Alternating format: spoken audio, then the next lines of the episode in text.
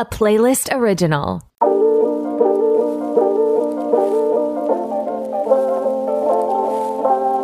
Welcome to the Yoga Big Sisters podcast, where you learn and unlearn what you know about yoga. That's Sheena Bhikha. And that's Zaakiyah Bhikha. In this podcast, we're going to be helping you get through any of life's challenges with yogic philosophy and answering any of your burning questions about yoga. Let's get ready to dive deep into the episode. Hi, Sheen. Hi, Zaki. How are you? I'm good. I'm with you. I'm having tea. And Loki's with us. And we just had the longest catch-up, mm-hmm. which was great. Which is really great. yeah, yeah, my cat is on my lap, but not the laptop. No, no, no, no.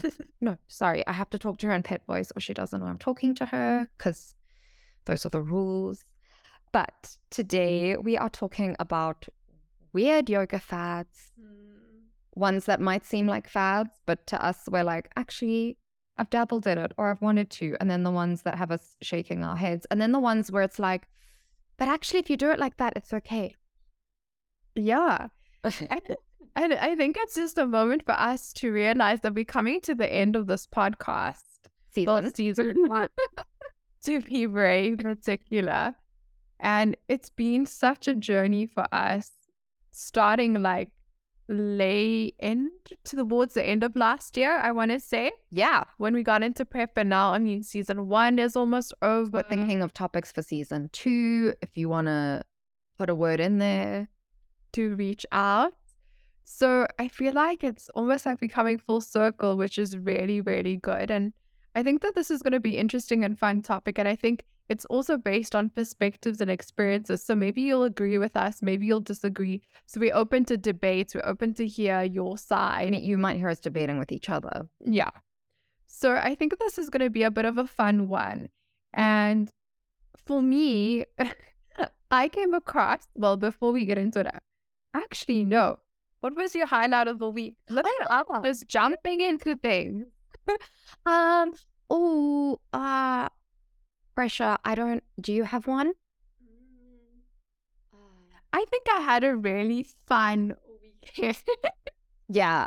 Those that know, but it was just a weekend I don't think I've had like in just eating out, having fun. Yeah, in a really long time. So I think yeah, that was one. I my head is still fuzzy because I just wrote criminal procedure. How did but, that go? Okay, but after chatting to Sheens, I'm just like. That's a long time ago. And I think that's why you have to have friends, because they bring you back into the present. Yeah. And release all the shit. I think my highlight of the week, oh man, probably also from last weekend, because today's a Friday. So mm-hmm. Friday to Friday. Um, it was a friend's birthday and we just had a nice brunch for her. And it was so nice to meet some of her other friends.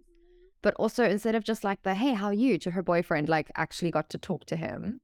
And he was just like really nice. And they were very funny with their banter. Like, I love a couple that can rip each other off without it going from like, ha ha ha, to like awkward. Mm. And like they hit it on the head. They were so funny. And um, it was just a really nice catch up. And her, her outfit was amazing. Oh. Like, I know it probably isn't very yogic to say, but like, when someone pulls together a good outfit, I'm just like here for it so much. Yes.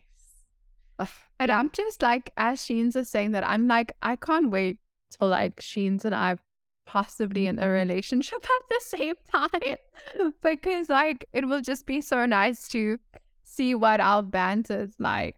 I literally said to a yoga student yesterday, okay, so here's the story. So um, her husband thought he could do a five a.m. Is it called paddle? Mm. Paddle ball? Yeah. yeah. Um, end at six and then get from Kailami to the more Sandton Central area by six thirty to start our yoga class. And he was really looking forward to stretching after paddle because, like, I, I cannot play tennis or squash. Apparently, it's a mix of, like, two. Mm-hmm.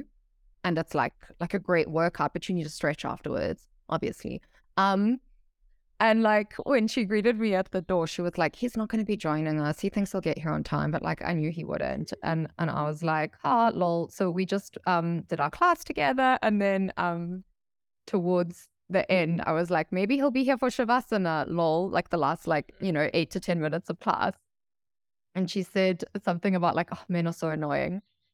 And then she said all of her mother's, her, her mother always said that all of her problems started with marriage. And I was like, lol, that's why I'm happily single. But I already have my own problems. Yeah. Um. So it's very funny that I said to someone literally yesterday, like, no, I'm very happily single. And you're like, maybe we'll be in a relationship at the same time. And I'm like, that would be cute, but I don't know. And I, I think Sheen's and I have been dating ourselves. Like, Sheena's been dating herself. I've been dating myself and for, like, such a long time. And I feel like... But we also go on so many dates. Yeah, but I also feel so, like, comfortable and at ease right now. I kind of yeah. don't want to change that.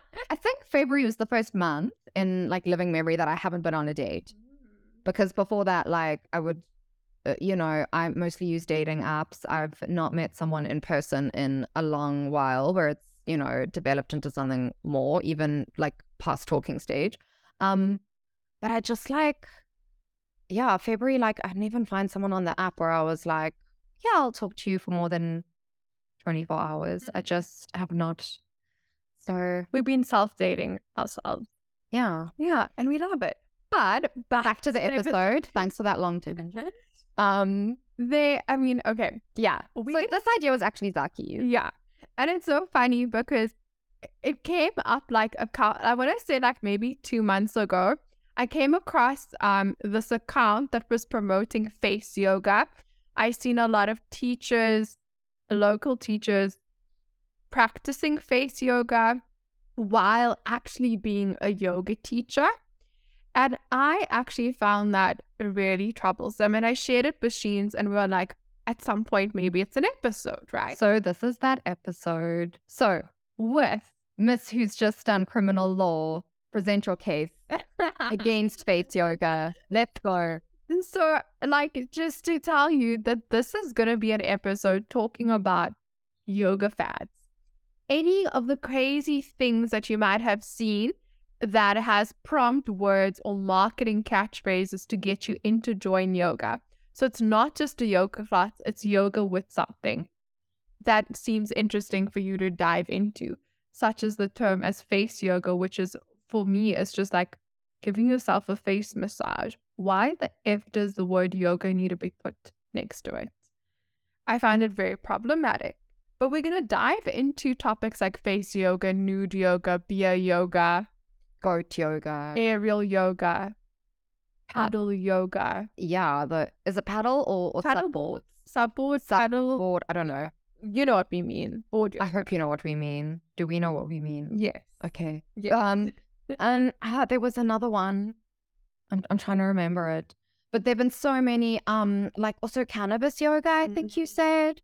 Yeah. So there are just so many types going around. Um, but yeah, and then Zaki's got a surprise for me at the end, which, uh, so you'll get my actual response. But okay, so you, let's start off with an easy one. Well, let's right? start with the face yoga. Okay. We've already introduced okay. it. So you saw it because it, it's obviously marketed towards you yeah. on social media because they're looking for people who are into yoga and beauty things. So the first time I seen it was on a particular skincare brand's page. And I was like, oh my God, maybe I should learn about how to apply my serums or my oils in a different way.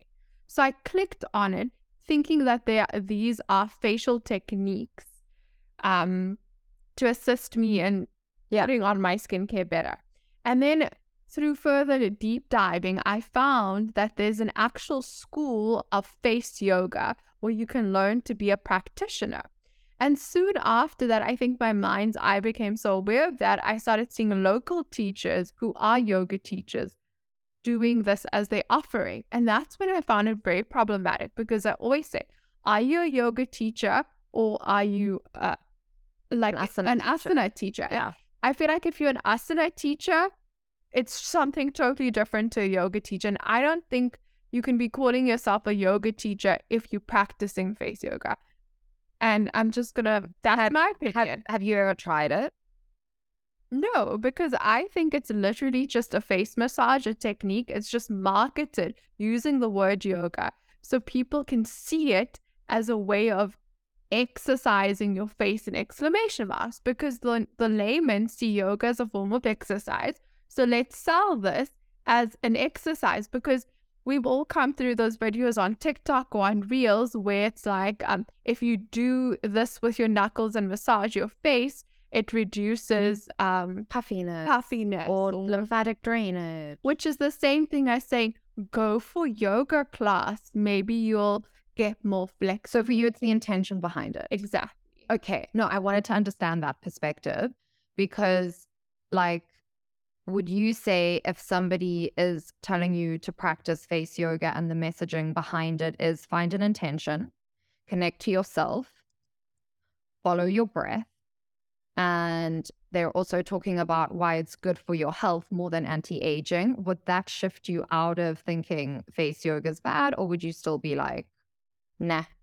No, I just, I think it needs to be termed and coined something different. I don't think the word yoga needs to be there. Again, it's just capitalism. It's whitewashing the practice it goes against. And I, do you know that one of the founders of that is an American Asian woman?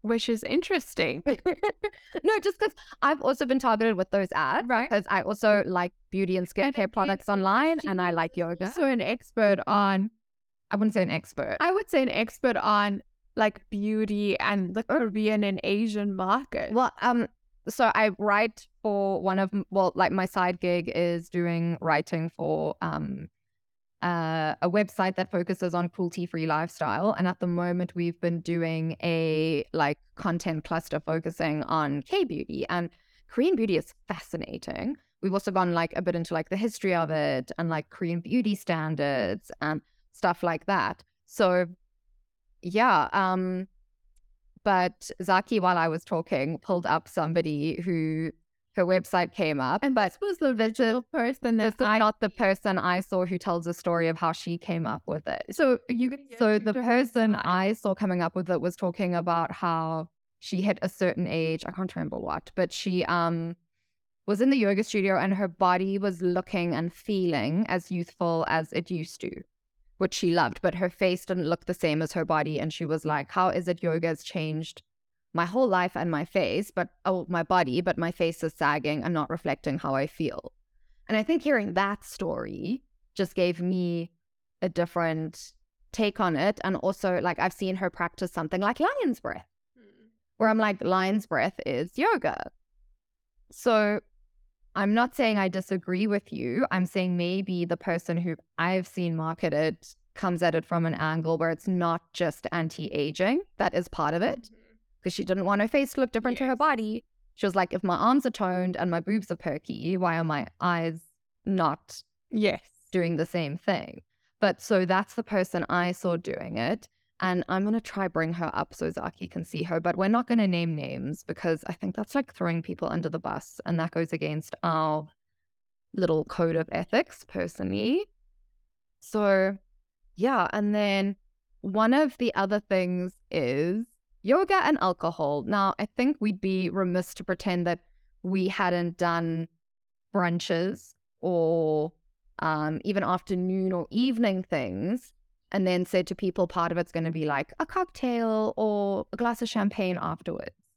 So how is that, how does that then make it okay for us to be like, oh, it's a no to beer yoga or to wine yoga? Yeah, and it was funny because I host yoga and coffees, I host yoga and brunches. Mm-hmm. And my intention, and it goes back to what Sheena brought up earlier, what is your intention around these things? My intention is, part of that is a commu- again, like in our podcast, we have a community segment.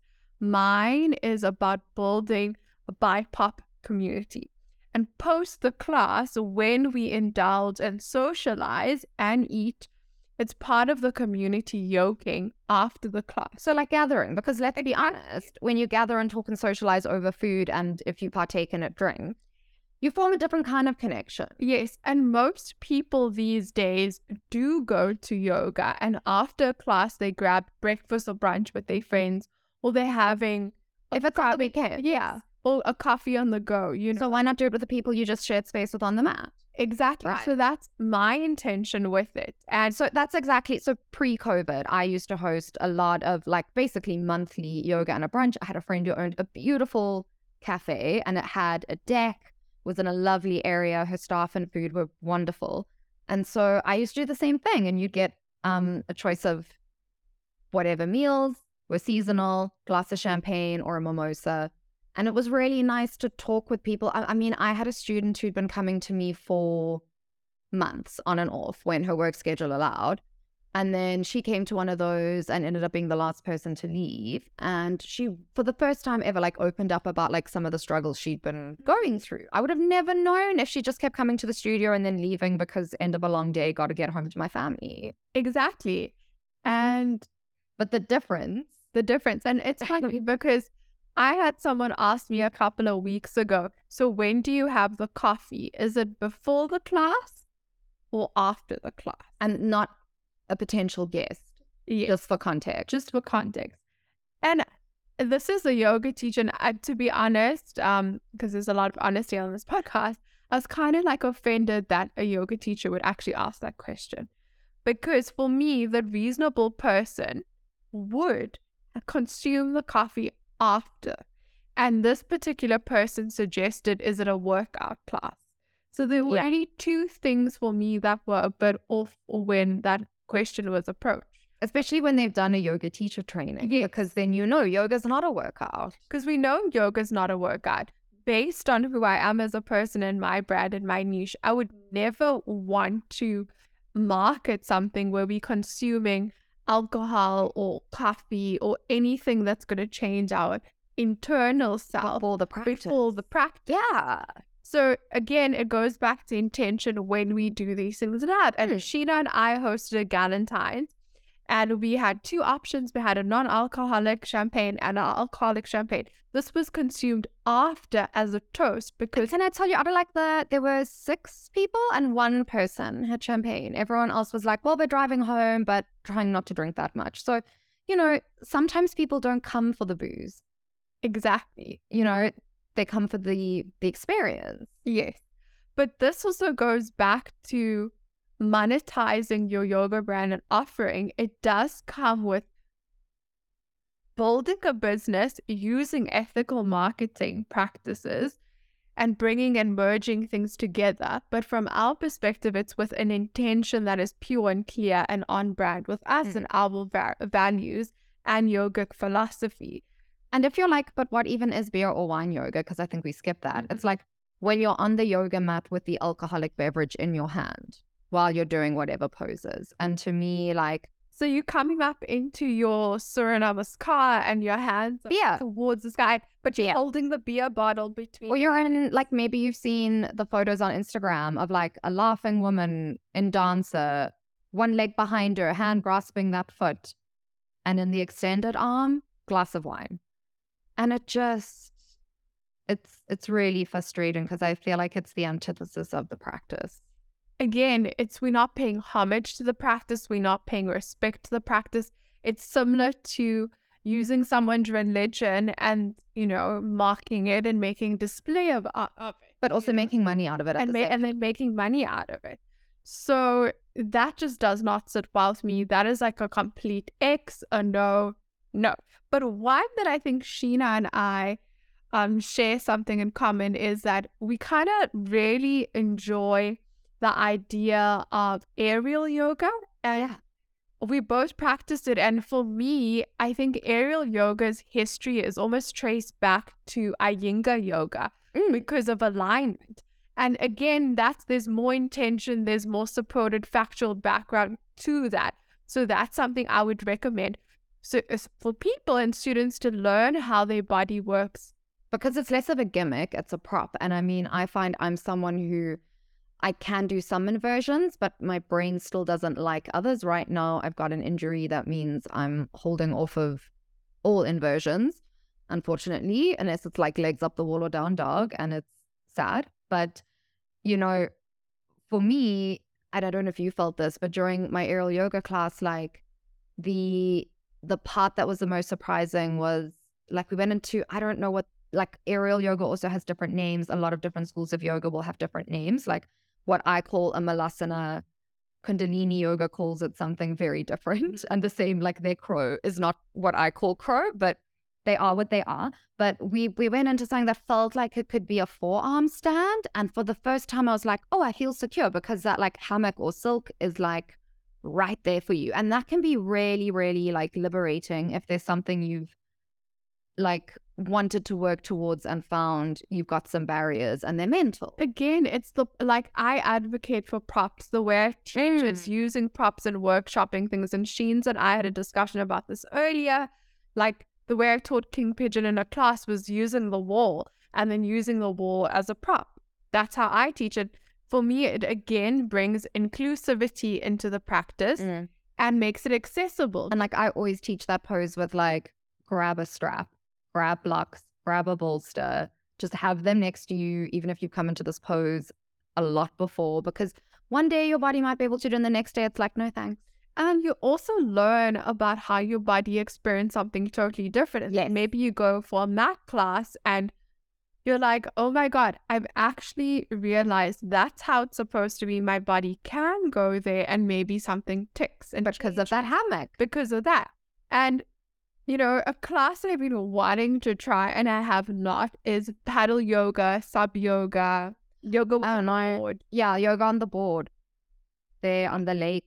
I wouldn't, I, I'm too scared of ocean waves to do it there, but they do it on Emery and Shea Dam in Joburg. Um, and it looks, it's so, so cool. And like, okay, I just think some days balancing on, on the solid earth beneath you is too much. So imagine now it's water. And like your ankle just goes, and then you fall. Yeah. And then you've got to laugh at yourself when you're in that you, water and get back up. Like there's no other response to have. So I think that also must be like, you must have to be so in the moment and in your body is my assumption, having never done it. Yes. Like to not lose balance. And I think that's why we both like are so keen on that, because it goes back to that intention and going inwards. It's almost your self-study, your Svadhyaya on the mat, that internal challenge, using the breath to guide you and move through the dukkha, the suffering you'll experience when you go through different things. So that's something that I find interesting. But again, all these fads are also part of capitalism. It's also a part of making the practice exclusive, because not a lot of people also have access to go for all of these things because they are quite costly. But we're talking about them because there's so much that this world has explored with using yoga and the word yoga. And something else that I think is interesting, and I don't think I can practice it amongst people. I think I practice it alone in my room. Maybe one day. Maybe one day we'll get there, but it's nude yoga. And okay, here's the thing. Someone in the yoga industry who, she's not in South Africa at the moment, but she is an incredible South African. She for a long time did nude yoga and cacao ceremonies, mm-hmm. and they looked stunning and they were dimly lit. And like, part of me is like, that must be so liberating and empowering. And part of me is like, I do not have the confidence to be stark naked in a room full of people with my butt in the air. And I know your gaze point is between your ankles, knees, or navel, but like, who doesn't have a wandering eye normally mm-hmm. when it's just, you know, I know he's got nice leggings now. Yeah. Just leg- and like, I think even if you around the same individual. Because I think hers were women only. It was women only. Yeah. I think we know as women, um, body confidence and self-image and how we also perceive other bodies as well. As much as I feel like it's a confidence um, boost and it's used for great intention, I just think I would come out there hating myself. So you think your inner critic would just win the war? Yeah. That day. I yeah. think my judgment and yeah. like those antennas of like, huh, it's just going to be well, on. Maybe for you it's safer to just do it in, like you said, in your bedroom. So we'll you know. sit in. And I, like, look, I feel like so liberated doing it in in my body and with clothes on, and then doing it without clothes. It's just like another level of reaching this embodied experience. But I don't know if I want to share that with other people. I am on your page. Yeah. Mm. Yeah. And then There's also the beer with animals, um, the yoga with, with animals. animals. So like, okay, for me, I can't tell you how many times friends have sent me things that like look cute and quirky, but after I've gone, haha, lol to them, I like have to have a rant to somebody. It's normally you. Mm-hmm. Um, because it's like somebody in child's pose with a goat stomping on their back. And like goats are wonderful. They're so cute. Or doing a downward dog over a goat. You know, I, I just, I think they're fantastic. And here's another thing where we were talking about like how people might be confused that we can say, hey, come for yoga and brunch and have champagne afterwards, yeah. but then criticize wine yoga. So I actually, the last event I did with that friend I was talking about before, before lockdown was in February of twenty twenty. And we did a charity event for um, an animal shelter that unfortunately has closed now. But what we did is I said to her, we don't want the animals among the people while they're practicing because it'll be distracting. So we all practiced our yoga before, and then it was like Prosecco and picnic. And I think it was puppies, picnic and Prosecco or something like catchy like that. And then they all got Prosecco and then they got to go play with the puppies. And everything, like all the money raised, there was an auction to raise more money as well, went to that animal shelter to keep them open for a little bit longer. And for me, that was the only way I could make sense of it so that it wasn't an external distraction. But then I know there are some places, not locally, I've seen it in like other cities and countries where there is puppy yoga like regularly scheduled.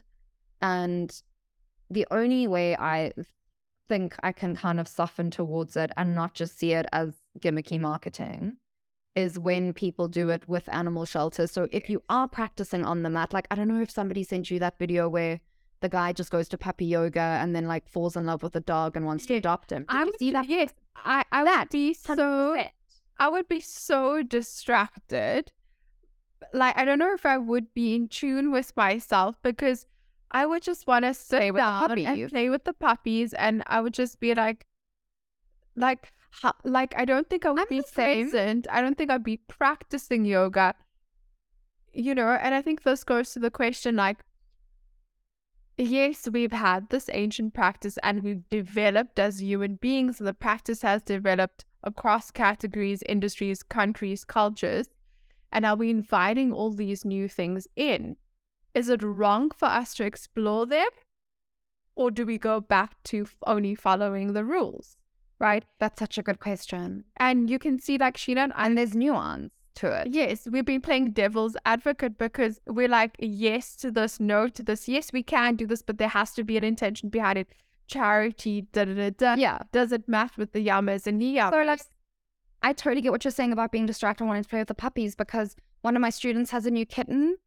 And like the kitten just moves and I'm like, oh, while well, I'm trying to actually focus on her and her experience. And um, hopefully he, well, the last, the first class, he was pretty good. He didn't even have zoomies. Second class, he just fell asleep on the couch. It was perfect.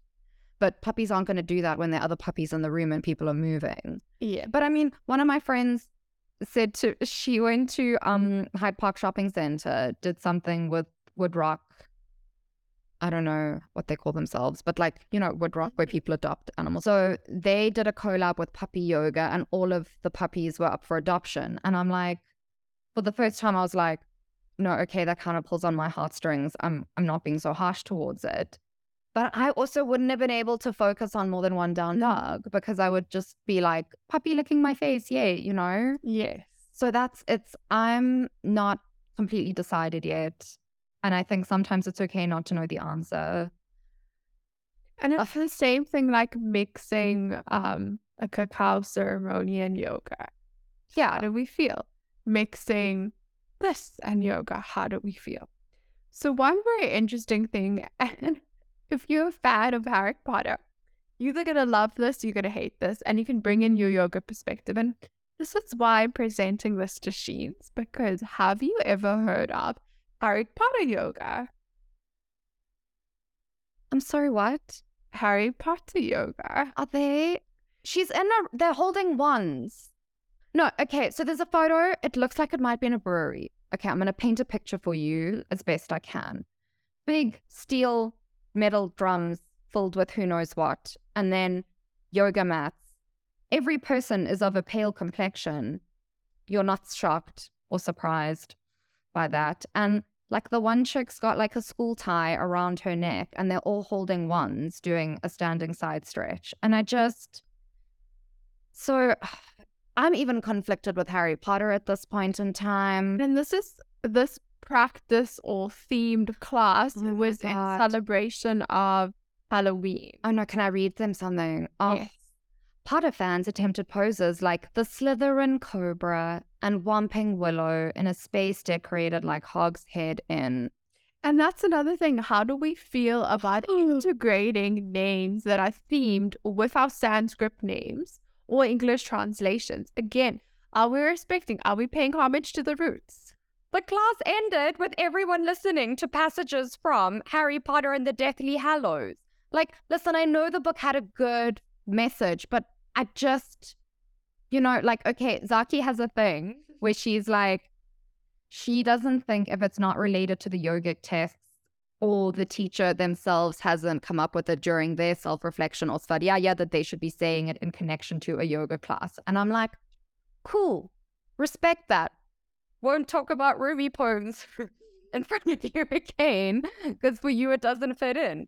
And like, I'm a little more like loosey-goosey with that. I'm like, if I think it can relate back to yogic philosophy in a way that maybe somebody will understand where they didn't fully understand the sutra before, I will use it, because there are times in my life where people have had to explain things to me a third different way for me to understand it. But I just don't think passages from Harry Potter and the Deathly Hallows fits in with, okay. It's a, it's again, like, mm. what about having a themed hip-hop class and we all showing up, it's a normal yoga class on a mat, but we're listening to hip-hop. Like, how do we feel about that? Or, well, it depends on the context for me, because I know there's a yoga teacher whose surname I can't remember, but his name's Reggie, and he does a lot of, he uses yoga. You'd actually love him. I have to send his account to you. I'm going to put him in the show notes. So he does activism for the African-American community in America, and a lot of his yoga is with hip hop in the background. And I think if you're doing it because it helps you connect to that part of you. Again, it's the intention. So it's context and intention. I wouldn't play hip hop in my classes because the type of hip hop I listen to doesn't put me in the frame of mind and put me in the embodied space that I want to be in when I practice yoga. So I don't want to pass that on to my students. For Reggie, it might be completely different. And again, like, I don't teach with music at all. See? So again, it's like opinions, perceptions, da da da about it. But it's funny, I've actually practiced um yoga in my personal space with myself, practice listening to hip hop, because I wanted to see what that experience was like. And is it? And I haven't. And I found very feeling very energized. Okay. And I felt um kind of empowered in my body. And I felt like a strong flow that's very open. See? Works well. That's probably what Reggie and his students feel. It's like all of those, and those are all positive words, you know. Yes. So I think somebody who maybe doesn't know a lot about hip hop or listen to it might just assume it's full of profanities and it'll make you like angry or enraged or something. And like, uh, I think that's bullshit, but you know, somebody might assume that. Yes. But it's just like, yes, I might say yes to this or no to that. But I feel like it's very clear where the boundaries do not cross, and it's very black and white for us, and where we do allow for, this is cool because there's an intention, like the way we yeah. explained aerial yoga.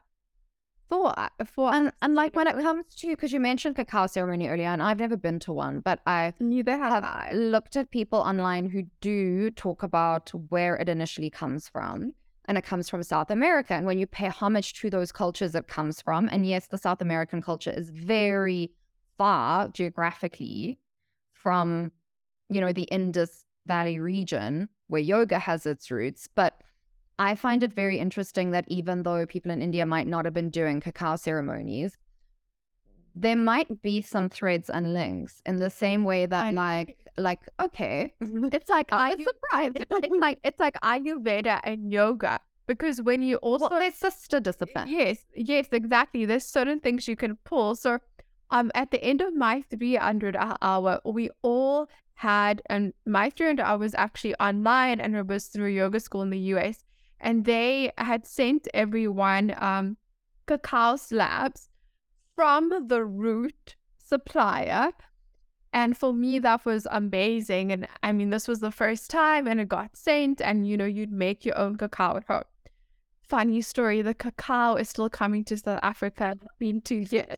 They've actually, after two years, um, they, they, they contacted me to say, we found your package, and it still has not come to S A. So where is it? It's somewhere in the U S. It just can't come to S A. It's so weird. But um, I was so excited to get this because, you know, it's not like someone buying it and selling it. It's coming from the source of yes. the story. And that, you know, I love That's that. so special. I love that. So again, the intention. So that's a great example of doing it like the right way. And like explaining why yes. you need to mix this and this spice and that and how it makes you feel internally. And then, like, it's just like for me, like so I like eating certain things before class or after class because it for me it kind of aligns with how yoga makes me feel yeah. internally. I've become very fussy with like what I will and won't eat and the amount of time before teaching my afternoon online classes, because those classes, the majority of the time, unless I'm feeling really, really tired, I will be demonstrating and looking at the screen to check up on people. And maybe a little hop off the mat to quickly look and then back down. And like, if you've eaten not just a big lunch, but the type of lunch that, and I'm not going to mention foods because what your body digests quickly will not be the same as mine because our bodies are all different. Um, you know, like I don't like that feeling when you're on your belly doing a back bend and now there's food there, or like when you're in a twist and it's like, ooh, no. So no. I'm also like, the longer I, I think the first year I taught was like, finding that like what can I eat and then go to an afternoon class, and even then I was teaching in person, so it was a just mm-hmm. but yeah there's one I, we haven't mentioned that I kind of want to get your take yes, on yes. cannabis yoga.